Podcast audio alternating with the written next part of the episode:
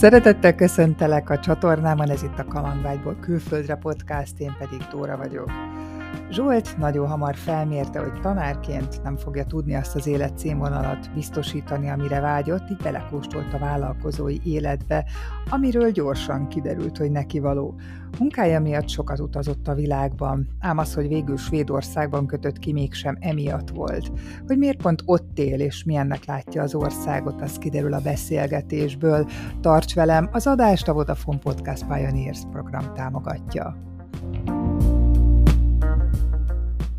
Dormán Zsolt vagyok, én 35 éve vagyok már a vállalkozói szektorban. Általános iskolai tanárként végeztem, és majdnem két év után döntöttem úgy, hogy hát sajnos az a fizetés nekem kevés.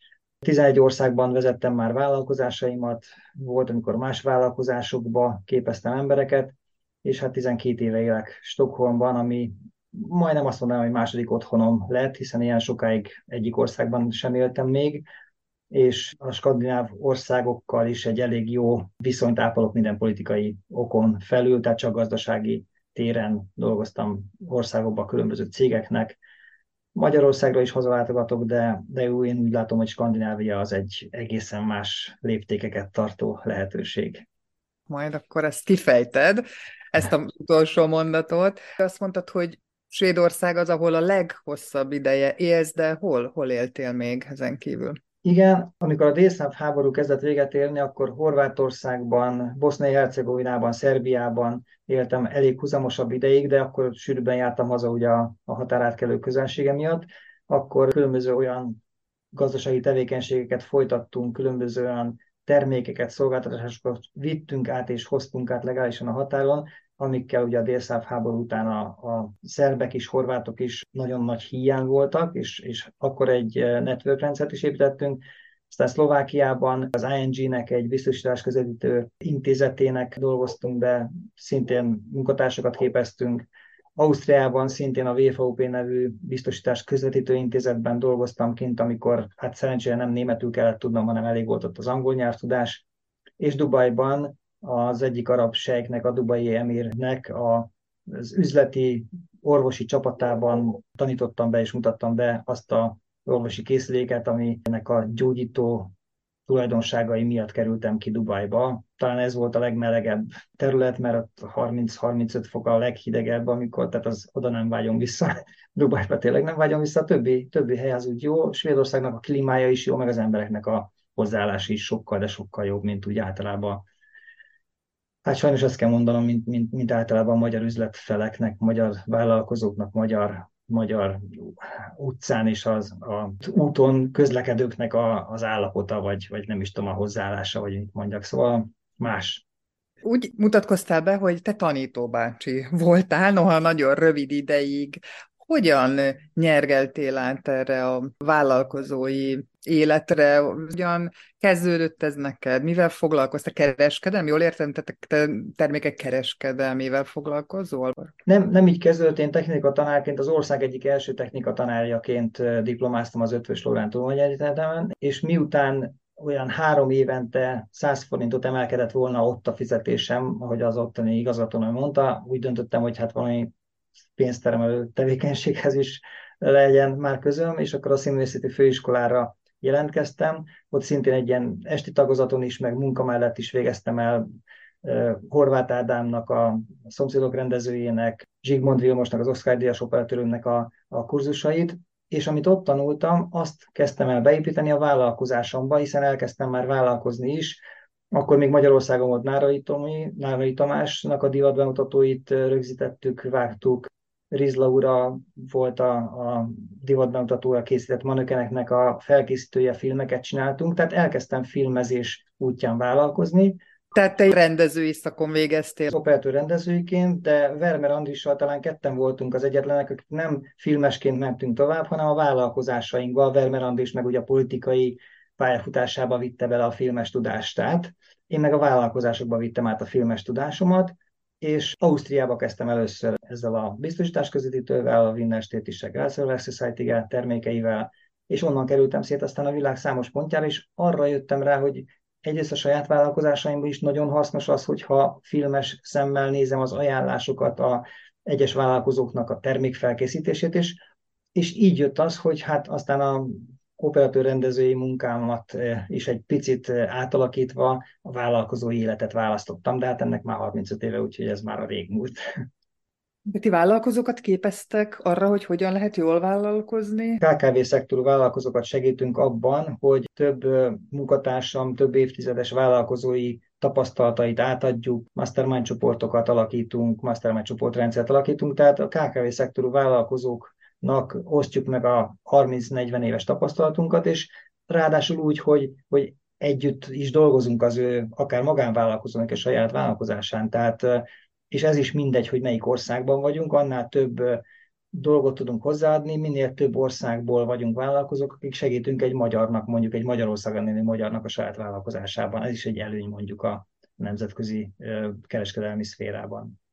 Amikor elkezdtél először külföldre járni ugye az üzlet miatt, és, és ott élni, jártál országról ország, vagy hogy kell ezt elképzelni? Vagy Magyarországon volt a bázis, és akkor oda ki utaztál? Inkább igen. Inkább ez a második. Tehát én Magyarországon éltem nagyon sokáig, és csak egy-egy hónapra mentem el eleinte külföldre. Tehát amíg az adott munka területen, vagy egy vállalkozást építettem föl, vagy a meglévő vállalkozásnak a munkatársait tanítottam, addig voltam külföldön. Ez, az, ez a Svédország, ez úgy jött, hogy 15-20 évvel ezelőtt már Svédországba is kicsábítottak azok a munkatársaim, akikkel együtt ezt az orvosi készüléknek a betanítását végeztük, és hát most már 12 éve, hogy hát egyszerűen úgy döntöttem, hogy amikor Magyarországon hazajövök és leszáll a repülő, és, és azt érzem, hogy a lögdösödéstől kezdve az emberek hozzáállása minden megváltozik, és az utakon leszorítják az embert kocsival, akkor azt mondtam, hogy szégyen ide, szégyen oda, nekem nincs honvágyam, nekem, nekem Stockholmban van vissza honvágyam, mert ott, ott az embereknek valami egészen más a,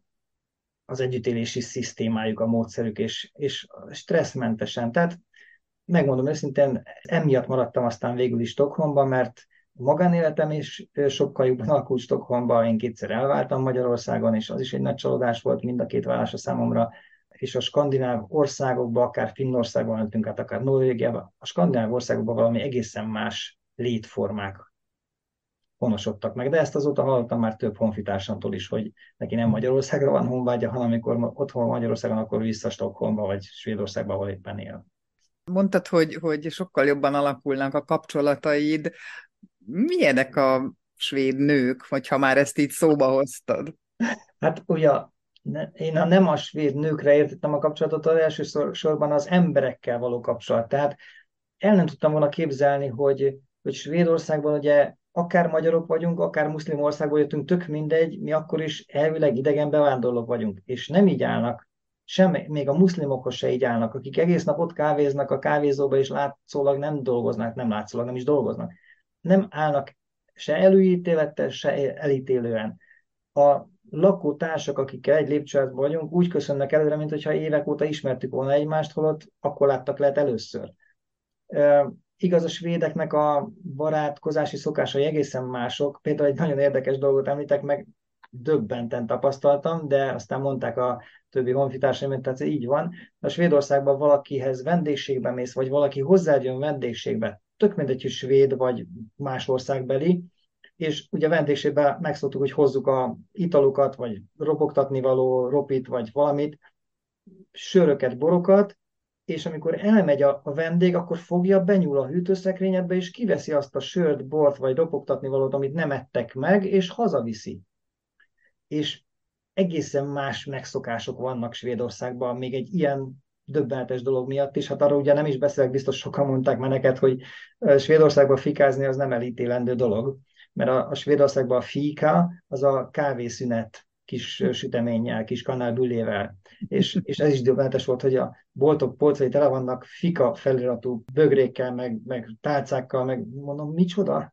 Tehát van egy csomó döbbenetes dolog, de hogy az üzleti oldalára menjek, ha Svédországban valakivel megállapodsz egy munka elvégzése, vagy én végzek el neki munkát, nem az az első, hogy kilométer hosszú szerződéseket írunk alá, leülünk, megbeszéljük, kezet fogunk, és elkezdünk dolgozni, és kifizetnek. És én is kifizetem őt. És szerződésünk se volt. Tehát valami egészen más, még az üzleti szféra is. mondom, de a legutolsó, hogy, hogy a üzletekbe nem eléd rohannak a bevásárlókocsival és kiszólítanak a pénztársorból, hanem kivárják a sorokat, és, és teljesen természetes módon megy minden.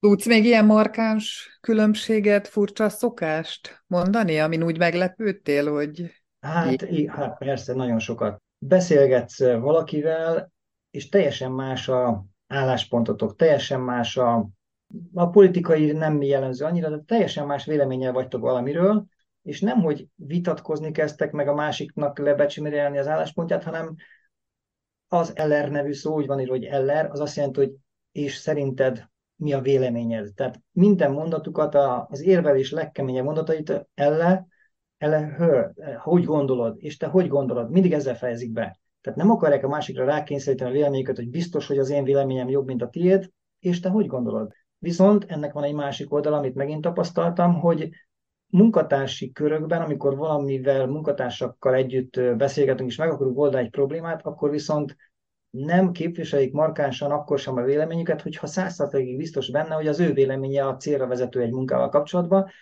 nem, nem meri úgymond a felelősséget válni azért, hogy mi van akkor, hogyha mégse az ő véleménye, vagy az ő útja az, ami, ami jobb, és hogyha ha, ha mégiscsak a másiknak van igaza és akkor is, ha meggyőződött arról, hogy biztos, hogy neki van igaza, akkor sem meri azt mondani, hogy de akkor is csináljuk úgy, ahogy én akarom. Az iskolában a diákok se egyéni feladatokat kapnak, mindig projektfeladatokat oldanak meg. És így jönnek át az életbe. És így futnak ki, most volt a kifutás egy hete, vagyis a, ugye nem ballagás van, hanem kifutás van az iskolákból, kifutnak, hatalmas teratokkal körülautózzák az egész várost, és boldogok azért, hogy végre alkothatnak valamit, amit tanultak az iskolában, azt a gyakorlatba átépíthetik, bár minden tíz diákból kilenc influencer akar lenni, és tehát ez is egy érdekes dolog, lehet, hogy Magyarországon is így van, ezt nem tudom. Ilyen nem döbbenetes dolgok más, tehát más kultúra, más megszokások. Én szerintem ez jó, ez tök jó dolog, hogy, a, hogy az iskolában is erre tanítják őket, hogy hogyan lehet kooperatívan, csapatban dolgozni, hiszen sokkal több ötlet jön fel, hogyha más-más a, a szemszög, amiből nézik a problémát. És hát nem véletlen a svéd oktatás, az kiemelten jó. És még ezekkel együtt a finnektől is nagyon sokat tudunk tanulni. Tehát a finn oktatási rendszer még e fölött is egy-két lépcsőfokkal áll az igazság. Tehát Svédországban is a, a tanárok küldöttségek mennek Finnországba a finn módszert átvenni, és finn módszerből átvenni, és ebből az egészből én a kinti vállalkozásomban is, és a Magyarországon lévő vállalkozóknak is próbálom azt oktatni, hogy hogy sokkal eredményesebbé válnak a magyar vállalkozók is, a magyar vállalkozási együttműködések is, hogyha ezeket az elveket alkalmazzuk, és nem azt a én gyorsabban megloplak, meg átváglak téged, mint hogy te átvágsz engem, mert én úgy látom, hogy Magyarországon még ez a, ez a menő elv, már elnézést, hogy ilyen csúnyán fejezem ki magam, de próbáljuk ezt tanítani, hogy sokkal jobb a win-win elvet egy-két vállalkozó között is bevezetni, mint amit tanítunk, ugye Svédországban is ezt tanítják az iskolákban, mint az, hogy fú, hogyha gyorsabb vagyok, mint te, akkor én több pénzt lehúzok rólad, és utána nem érdekel, hogy mi lesz veled. És miben más a finn oktatás, mitől jobb, miért vizsgálják a svédek is? Sokkal fiatalabb korba kezdik el az oktatási rendszert, ott már régen nincsenek osztálytermek sem, Finnországban inkább ilyen, ilyen napközis csoporthoz hasonló, én ahhoz tudom hasonlítani, oktatási módszerek vannak, és szinte ott a diák választja meg, hogy mikor, melyik órára és milyen munkát választ magának, viszont mindenki előre viszi a többieket is. Tehát nem csak a tanárok, meg inkább ott nevelők vannak, nevelő tanárok vannak, hanem maga a diák is, hogyha ehhez a projekthez van nagyobb kedve, akkor hiába azt mondja a tanár, hogy ma egy másik projektet terveztem, akkor azt mondja a tanár, oké, okay, akkor csináljuk azt a projektet. És a kisgyerek, tehát egy ilyen 10-12 éves korú gyerek is, nem csak a, a fiatal felnőttek, a 16-18 évesek, hanem más a hozzáállás, a gyereknek a fantáziáját, az alkotó kedvét próbálják nevelni és formálni, és szerintem ezzel sokkal távolabbra tudják jutatni a, a munkavállalóként is a fiatalokat, mint azzal, hogy mikor volt a Mohácsi csata, vagy most éppen erre emlékszem, hogy biztos tudom, de hát nem sok hasznát vettem eddig az életben ennek sem. Akkor úgy tűnik, hogy ezek gyakorlatorientált oktatási módszerek, elméleti oktatás nincs is? Te úgy képzeld el, Dóra, hogy, hogy nincsenek kötelező olvasmányok. Nincsen, nincsen olyan bemagolandó dolog, amit hát tudják a tanárok úgyis megtalálja az interneten. Ha nagyon kíváncsi rá, hogy, hogy mik ezek a nekünk annak idején bemagolandó dolgok, meg, meg elolvasandó kötelező olvasmányok, nincs ilyen. Ezt a részét nem annyira mondom, hogy jó, hogy... Ilyen alapműveltségnek azért alapműveltség, ez hozzátartozik, de a Pippi Longström például Magyarországon ismertebb, mint, mint Svédországban, pedig a, ugye a Harisnyás Pipit azt ugye a, a svéd írónő írta, akiről már repülőket neveztek el, meg a repülőknek a dekorációján is rajta van, de nem hiányzik nekik az az igazság. Tehát nem ebből fognak megélni az életbe, ezt már nagyon régóta tudják, és, és mondom, a finn módszerből egyre többet veszünk át a svéd oktatási rendszerbe is. Amikor te Svédországba költöztél, akkor egyedül tetted ezt, vagy családdal? Hogy volt? Egyedül, egyedül költöztem, és nem is költöztem én Svédországba, hanem, hanem kimentem egy óvodáskori csoporttársamhoz, akivel éppen akkor szervezte egyik volt osztálytársunk, általános iskolai osztálytársunk az első osztálytalálkozónkat. Ennek most már több mint 12 éve, ha jól számolom. És úgy mentem ki hozzá, hogy akkor beszélgessünk, hogy velem mi történt, velem mi történt, milyen Svédországban az élet. Én nagyon sokszor voltam már Stockholm és környékén, én akkor nem is tudtam róla, hogy ő is ott él. És, és ott ragadtam, megmondom őszintén. Tehát nem kiköltöztem, meg nem elhagytam az országot, hanem, hanem ott ragadtam az első pár évben az igaz, hogy minden héten egyszer jöttem Magyarországra is vissza, meg jöttem Stockholmba is vissza, de csak azért, mert nagyon kis, kicsi volt még a, a kislányom, a második volt házasságomból a kislányom, és csütörtökön kellett jönnöm eh, repülővel, és jövő hét eh, hétfőn vagy kedden kellett visszajönnöm megint csak repülővel, tehát minden héten egyszer repülőn ültem, tehát nem is éreztem úgy, hogy nagyon elhagytam az országot és amíg kicsi volt a Nóri, addig, addig minden második héten ott voltam vele, és, és ő nem is érezte meg, hogy én nem vagyok Magyarországon. De települni is lehet dolgozni, ugyanúgy. Béreltél lakást? Tudod, a, a podcast kicsit ilyen gyakorlatiasabb Igen. dolgok felől közelíti meg az országváltást, hogyan költöztél be mégis Svédországba, hogyan laktad be? Mint... Igen, egy házban, házban egy házrészt béreltem, egy nagyon-nagyon szép ilyen természetvédelmi területen, és félig meddig ott volt aztán egy ilyen kis fotostúdió is, meg a környékben nagyon jól lehetett fotós oktatófilmeket csinálni. Ugyanakkor a belvárosban meg volt egy lakása a, a Zsuzsinak, ahol viszont a belvárosi lakásba éltünk, ott, ott kevesebbet dolgozott az ember, mondjuk inkább a, ebbe a házba, házba üres ebbe a házba dolgozik többet az ember, mert a belvárosi lakás az inkább egy ilyen kisebb Várj, akkor a Zsuzsi, akihez te kimentél látogatóba, ő vele össze is bútoroztatok ott? Igen, igen, igen, igen. Értem. Ja, Ez nem derült ki, hogy milyen nemű vagy. Igen, igen.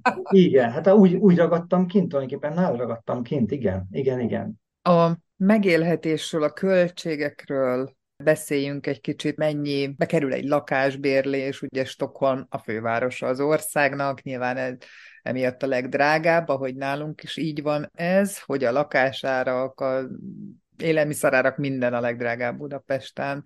Mi a tapasztalatod ott? Ezt két részre osztanám. Egy olyan 6-8 évvel ezelőttig olyan kétszeres, két és félszeres szorzóval lehetett mindent számolni. A lakásbérleti díjat is 5-6 ezer koronáért tényleg csak egy, vagyis hogy mit az akkori, akkori 200 ezer forintnak megfelelő pénzért, akkor tényleg csak egy, egy szobát lehetett bérelni, szinte csak egy ágyat, beleférő szobát. Tehát 6-8 évvel ezelőttig a két és félszeres szózott az élelmiszer, benzin, lakhatási árakban mindenbe nyugodtan lehetett úgy számolni. Viszont mára legtöbb esetben, hogyha valamit vásárolna az ember, elmenne egy étterembe, vagy közlekedést nézem, vagy a, a benzin még nem annyira, de egy szinten van. Képzeld el, hogy amit Magyarországon megnézek árakat, azokat néha még jobb árakon tudjuk megvenni Stockholmba. Tehát az élelmiszer áraktól kezdve néha még a benzin is olyan, olyan meglepően olcsón alakul, mert ott nagyon sűrűn megy föl le a benzin. Magyarországon úgy hallom, hogy nagyon ritkán megy le, inkább csak fölfelé. Tehát az 5-6 évvel ezelőtti két és félszeres szorzóhoz képest ma már, ma már egyszeres szorzóval is lehet számolni, akár lakhatást, akár a megélhetést, szinte nem is tudok olyat mondani, ami, ami többszöröse lenne a Magyarország árakhoz képest. De hát ez lehet, hogy a Magyarország áraknak a üstökösként felévelése miatt van, és nem azért, mert Stockholmban milyen olcsóbb lett. Ugye régen mindig azt hallottuk, hogy a skandináv országok nagyon, ott, ott nagyon drága megélhetés minden területen, és aztán gyönyörű, hogy utolértük, és gyakorlatilag ugy, ugyanazon a szinten sőt, vagyunk. Sőt, egyes területeken szerintem Magyarország árak le is hagyták a, a stokholmi árakat. Viszont a bérszínvonal meg feltételezhetően ott. Az ott továbbra is magas, tehát egy olyan 30 és 40 ezer korona, egy középkategóriás munkás, vagy egy 40 ezer koronával már az orvos elkezdi a saját munkáját, ugye most 34 és 38 forint között van a korona, tehát még amikor 40 forint volt a korona, akkor is egyszerűbb volt még számolni.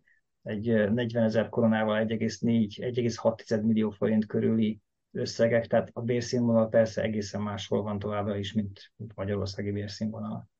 Magyarországi vállalkozóként vagy kint, vagy pedig már ott? Svédországi, persze Svédország. Svédországban ez úgy működik, hogy a, az ID kártyán a személyi szám, azt hiszem a magyar megfelelője ennek, a személyi számhoz, ha egyetlen egy számjegyet, a skatteverket hozzátesz, az már utána egy vállalkozói szám. De se adóbevallással, se könyvelési, se, semmilyen dolggal nem kell törődni, ezt mindent a skatteverket megcsinálja még a, a, vállalkozó helyett is, a magánemberként vállalkozó helyett is, és, és mindenki helyett is. És minden, minden évben megkapjuk a visszatérítésünket, mert ugye a, a levont adó az mindig jóval magasabb, mint amennyit le kéne vonniuk, és, és minden évben visszatérítéseket kapunk a, az addig levont adó helyett, vagy addig levont adóból. Uh-huh. Tehát egyszerűbb, sokkal egyszerűbb a vállalkozás, és, és nincsenek olyanok, hogy most csak azért rendelnének be a skatteverkedbe, mert mert valamit minden áron akarnak találni valami, valami rosszat. Hát ők csinálják a adóbevallást, ők csinálják a visszafizetést, nem akarnak rosszat találni. Bemész hmm. egy hivatalba, ott, ott ha óra 10 percre vagy berendelve, akkor óra 9 perckor már szólítanak, és utána 5 perc alatt megcsinálják azt, amiért ott vagy, és nem, nem órákat várakoztatnak, mert ó, éppen elcsúsztunk, vagy éppen valami történt. Tehát még a hivatali ügyintézés is egészen más. A, az ügyintéző nem a kis király, aki majd engem jó, meg leckésztet, hogy mit én csináltam, vagy nem csináltam valamit, vagy rosszul csináltam esetleg valamit, ő saját maga megfogja, és átígya, kijavítja, aláírtatja velem, és, és nem nekem kell hazamennem, aztán majd egy hét múlva megint időpontot egyeztetve bekullogni, hogy jaj, bocsánat, ezt elírtam tényleg. Na jó, mindegy, nem, nem akarok ennyire sok negatívot sorolni, de hát ez van. Nem, pont azon gondolkozom, hogy végülis 12 éve ott élsz, tehát ennyi idő alatt már ki kellett, hogy derüljön, hogy mi az, ami, ami olyan nem szeretem ott Svédországban. Van ilyen, mondjuk az időjáráson kívül, de majd mindjárt beszélünk, mert azt meg akarom egy külön kérdésben tárgyalni veled. Szóval van olyan, ami, amit úgy ítélsz meg, hogy jobb itthon Magyarországon, ami onnan nézve hiányzik, vagy sajnálod, hogy ott nem így van? Nagyon akarom, akkor persze van, mert a, a svéd ételek azok, azok nem, nem ízletesek. A svéd sütemények azok nem is sütemények teszi, ha bevonva valami csoki mázzal. A sütemények közül a kanálbülle, ami egyedül süteményként, mit tudom, egy kávé mellé fogyasztok. Folyékony kávéjuk van, tehát nem espresszó kávé, hanem csak ez az átfolyós rendszerű, nagyon az a kávéjuk van. Nagyon sok mindent mondhatnék, ami, ami hogy ha, ha olyan lennék, akkor azt mondanám, hogy hú, ez de kár, hogy úgy van. Nagyon könnyen meg lehet szokni ezeket a dolgokat, és tényleg, tényleg nagyon könnyen meg lehet szokni, hogy nem tudok olyat mondani, amire azt mondanám, hogy, hogy de kár, hogy nem úgy van, mint Magyarországon. Tényleg az időjáráson kívül, mert ugye Svédországban nem nagyon lehet kapni, 10%-ban lehet olyan ruhadarabot kapni, aminek nincs egy kapucnia, mert ott állandóan vagy szitál a hó, vagy szitál az eső, vagy szemetel valami, és hát ugye két tenger között van pont Stockholm is, mert a két tenger öbölnél a Slüssen ugye a gát, ami a központot elválasztja, talán még annyi, hogy, hogy Göteborgba már nem szívesen megyünk, Malmöbe nem szívesen megyünk, mert, mert az mintha nem is Svédország lenne. És a svédek meg vándorolnak ki Spanyolországba, Dél-Spanyolországba, az echte svédek, akik generációk óta csak svéd háztartásnak számítanak. Stockholmban nem annyira érződik még az idegen befolyás, tehát a, a muszlim befolyás. Göteborgban, meg, meg Malmöbe, ott, ott muszlim város lett szinte már az egész azt érezhető, mondjuk egyre többször lövöldöznek már Stockholmba is, és ugye nem a svédek lövik a svédeket, hanem a muszlimok lövik a muszlimokat, de még mindig nem érzem, hogy hú, valami nagyon nagy kockázatnak lennék kitéve Stockholmba. Göteborgban valamiben biztos, hogy nem költöznék, azt száz százalék. Tehát maximum ez, ez, a, ez, amit talán otthon Magyarországon nincs olyan, hogy, hogy a muszlimok egymást lövik az utcán. Talán, talán ez az, ami... És most megint politikamentesen mondom, tehát nem foglalok állást se a svéd politika pozitívumába, se a magyar politika negatívumába. A svéd és magyar politikusok nem is szeretik egymást. Mi viszont a vállalkozói szinten nagyon jól meg vagyunk a svéd vállalkozókkal, a magyarokkal, és a magyar vállalkozók a svédekkel abszolút politikamentesen, hál' Isten. Na és akkor térjünk rá az időjárásra. Ugye sokan amiatt húzódoznak, hogy, hogy, hogy északi országba költözenek, mert hát tudva levő, hogy eléggé rossz az idő, sötét van, a téli időszakban korán sötétedik, van, hogy fel se jön a nap, attól függ, mennyire éjszakon van az ember. Ehhez hogyan tudtál alkalmazkodni? Mennyi idő kellett ehhez? Megszoktad el, meg lehet-e szokni? Én nekem az inkább érdekesség volt, hogy igen, a téli időszakban már kettőkor, háromkor úgy, úgy sötét van, nem csak sötét, sötét van, és 11-kor már azért föl kell a nap egy-két órára, viszont ott van cserébe a nyári időszak, amikor meg le sem megy a nap, más Stockholm magasságában sem. Ugye, hogyha följebb megyünk itt a síterepek felé, akkor, akkor ott még, még jobban, ott egy fél, fél év világosság van, meg fél év sötétség van. Grünschenzbe például egy, egy nagyon fiatal blogger házas pár év Grünschenzbe, ott tényleg fél év sötétség, fél év világosság, de ők is élvezik azt, hogy ez egészen más.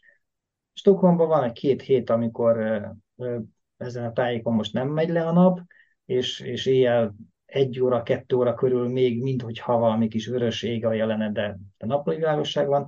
Télen vannak hosszú időszakok. Biztos, hogy a svédeknek ez, ez ez negatívabb, mert ők ugye nemzetikeken keresztül azt érik meg, hogy télen nem nagyon látják a napot, de nekem az inkább ilyen jó, de jó kis érdekesség volt. Tehát lehet, hogy általában az élet dolgaival nem nagyon tudok úgy, úgy beleszomorodni, hogy de kár, hogy így van, de kár, hogy úgy van, de ez, a, ez, a, ez az időnek ez a megoszlása is egészen más. Érdekes, érdekes. Szóval aki nem élt át, az, az biztos rosszként gondol rá, de ezt egyszer át kell élni, akár a téli, akár a nyári ilyen, ilyen furcsaságokat, és, és akkor szerintem legtöbben úgy vélekednek, hogy az érdekes ezt is kipróbálni, mert ezt ugye Magyarországon ezt nem tapasztaljuk, még hasonlót se tapasztalunk. Most ugye pont június közepe van, amikor beszélgetünk, itthon 24 fok van, és amikor süt a nap, egy kicsit most felhős, akkor rettenet meleg, ott milyen az idő mondjuk a mai napon? Hát az igazság, hogy meg Stockholmban is úgy szoktuk mondani, hogy múlt hét végére esett a nyár, vagy a, a jövő hét közepére fog esni a nyár, mert ilyen, viszont a vizek, mert nem csak tengervizek vannak, hanem, hanem tó, tavak is vannak, a tavaknak a felső része valami irdatlan gyorsan átmelegszik, és nagyon jó idő van, akkor megyünk lefürdeni. Tehát akkor is, hogyha 20 fokos a tó, az is már melegnek számít, és ezt hamar megszokja az ember. Tehát, és van ellentétes is, hogy Magyarországon mondják annyiak, hogy hú, de rossz idő van, ott meg tombol a nyár, mert éppen arra a hétvégére esik a svéd nyár. Tehát nagyon érdekes, hogy egészen más a megszokás, és mondom, az is megszokás, hogy az ember nem menjen ki az utcára, hogyha fényes napsütés van, akkor sem menjen ki a kapucinskavát nélkül, mert lehet, hogy csuromvizes fejjel fog hazatérni egy, egy órás városi vásárolgatás után is, mert, mert annyira hirtelen változik minden idő időszak. Egy napban előfordul a tavasz, nyár, ősz, tél is akár. És ha esik a hó, akkor ott viszintesen esik a hó. Tehát az is érdekes jelenség, nem szállingozik egyik másik télen néha a hó, hanem, hanem utána akkor, akkor nem tudsz bemenni az ajtón, amíg el nem lapátolja a kis bobket, vagy mivel szoktak körbemenni. Ja, és először a járdákon, a bicikliutakon lapátok, vagy tolják el a havat, és mindig csak egy nappal, két nappal később a kocsi úton. Kocsi utat először mindig felszórják ilyen sóderes résszel, amikor tudják, hogy fog jönni a nagy hó, és a kocsi utakon a, az autók lejárják a sóderes salakos részre a havat, és azért nem csúsznak, a bicikliutakat, meg a, az utcákat, a járdákat, viszont ezek a kis bobketek gyorsan fölsöprik, és sózni nagyon keveset sóznak. Tehát az időjárással hozzáállás is egészen más, mint a magyar utakat megsózzák ugye éjjel-nappal, és még az sem mindig segít, hogyha hó van, hát nálunk meg mindig, mindig, mindig van hó, elég, elég sok, és az viszont nagyon szép tud lenni. Hogyan élsz, hogyan telik egy átlagos napod, miket csinálsz hétvégente? Hát nagyon sokat teniszezünk, nagyon sok teniszpálya van, tehát lépten nyomon a lakóövezeteken kívül is nagyon sok teniszpálya van, én 14 éves korom óta versenyszerűen teniszezek. Viszont az utóbbi öt évben meg nagyon sok teniszpályákat átalakították paddle Ez egy azt hiszem Spanyolországból lehető sport a paddle, de már Magyarországon is van. Egy kisebb pályán teniszhez hasonló, de sokkal kisebb ütővel játszanak a paddle és négyen mindig ott nincs, nincs egyéni. És a teniszpályáknál kevesebb. A helyigénye, plexifalak vannak, tehát egy kicsit a squashhez is hasonlít, mert a farról is visszapattan a labda, és könnyen megtanulni, mint a teniszt. sokkal tömegsportosabb, mint a tenisz, de hát a legtöbbet sportolunk, vagy kimegyünk vitorlázni, vagy hát nálunk a, a tengerjáró hajók azok úgy járnak, mint szerintem Magyarországon a vonat. Tehát az ablak előtt jár a tengerjáró hajó, és átmegyünk Finnországba, mint hogyha a szomszéd városba mennénk át mondjuk a gyors vonattal. Tehát nagyon-nagyon sok olyan lehetőség van, ami, ami hát főleg nekünk magyaroknak aztán a tengerjáró halunk biztos, hogy nincs, és, és olyan tengeri gyors motorcsónakok sincsenek, meg vitorlás hajó is, ugye a Balaton az sokkal kisebb léptékű ebből a szempontból. Gyönyörű szép vannak Magyarországon, most ezzel nem azt mondom, mert Stockholmnál azért szerintem Budapest szebb is, több látnivaló is van, viszont, viszont sűrűbben lakott. Stockholm is egy akkora terület, de hát a Stockholmba az őzikék úgy járnak haza egy lakó udvarba is, tehát a, lakó telepen is úgy járnak haza az őzikék, mint hogyha otthon lennék, mert hát ők otthon vannak, és ugyanúgy lelegelik a, a virágokat, meg a növényeket, mint kint a tűreszőbe, ahol meg természetvédelmi területen járnak otthon az őzek. Tehát minden más, valahogy nem is nagyon tudok olyat mondani, ami hasonló, mint Magyarországon. Tartjátok a kapcsolatot így magyarokkal, svédországi magyarokkal? Igen, igen, igen. kimondottan olyanokkal is, akiket nem ismertünk addig, meg olyanokkal is, akikkel levelező viszonyban voltunk, tehát én nem tapasztaltam azt, hogy, amit nagyon sok honfitársamtól hallottam, hogy a külföldre látogatás vagy külföldre költözés után az ottani magyarokkal inkább kerüli a kapcsolatot, mert nem jó a, a tapasztalata. Angliaiakkal nagyon sokat hallottam, stokholmiaktól is hallottam, és nekem soha nem volt még ilyen tapasztalatom, hogy valami magyar családdal vagy magyarokkal megismerkedtünk, és valami miatt féltékenyek lettünk volna egymásra, tehát nem, nem volt ilyen tapasztalatom magyar családokkal Stockholmban. Lehet, hogy másnak van, mert, mert hallottam másoktól ilyet, hogy inkább kerülök a magyarokkal való kapcsolat felvétel, de hogy miért, azt tényleg nem tudom. A nyelvet beszéled már? Olyan konyha nyelven. Ezzel az a baj, mondhatnám, hogy baj, de baj szót kevesre használom. Ez egy nagyon érdekes dolog. Amikor kikerültem, akkor a két, két-három éves gyerek, akivel a strandon próbáltam svédül beszélni, megkérdezte, hogy ez a homokozó, ez a kislányom éjjel használhatja-e, és annyit azért értettem, és próbáltam neki svédül válaszolni, hogy, hogy de igen, ez nem a miénk, vagy átváltott a gyerek angolra, mert hallotta a kiejtésemen, hogy én nem svéd vagyok, de azért próbálom megérteni. A gyerek. De a nyugdíjas 85 éves bácsika is ugyanígy úgy mondja az angolt, mint hogyha a saját nyelve lenne. Tehát annyira mindenki tud angolul, és annyira mindenkivel lehet angolul szót érteni, hogy én nekem nem volt érdekem megtanulni annyira jó svédül. A konyhanyelvet persze tudom, meg svédül nem tudnak eladni, de munkanyelv se svéd. Tehát amikor, amikor dolgozunk, akkor is az angol a munkanyelv, mert mindenki tud teljesen magas szinten angolul. Nem tanultam meg, megmondom őszintén 12 év alatt úgy svédül, hogy, hogy egy felsőfokú nyelv, vagy középfokút is akár letehetnék. Nem, nem volt rá szükség.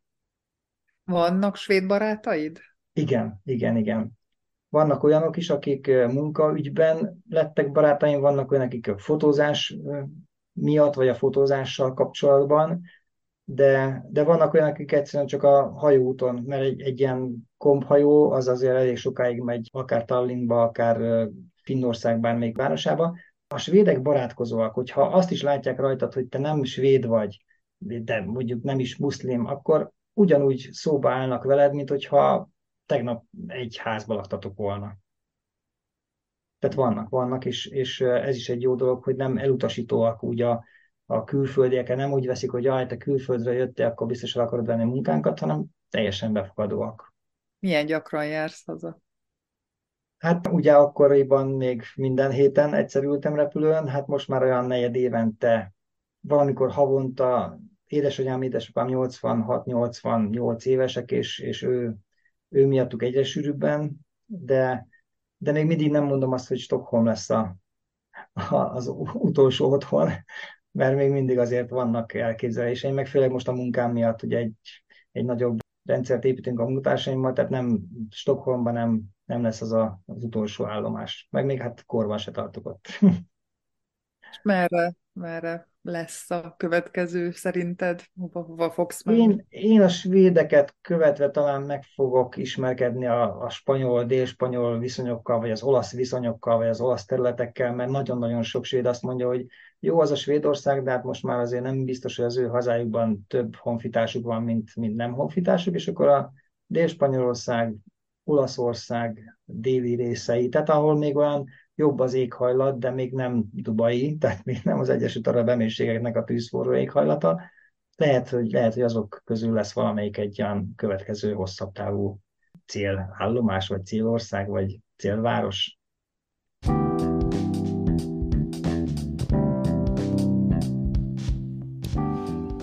Remélem, hogy tetszett az adás. Ha bármi észrevételed van, esetleg további kérdéseid lennének a szereplőkhöz, nyugodtan írd meg kommentben, szerkesszük együtt az adásokat.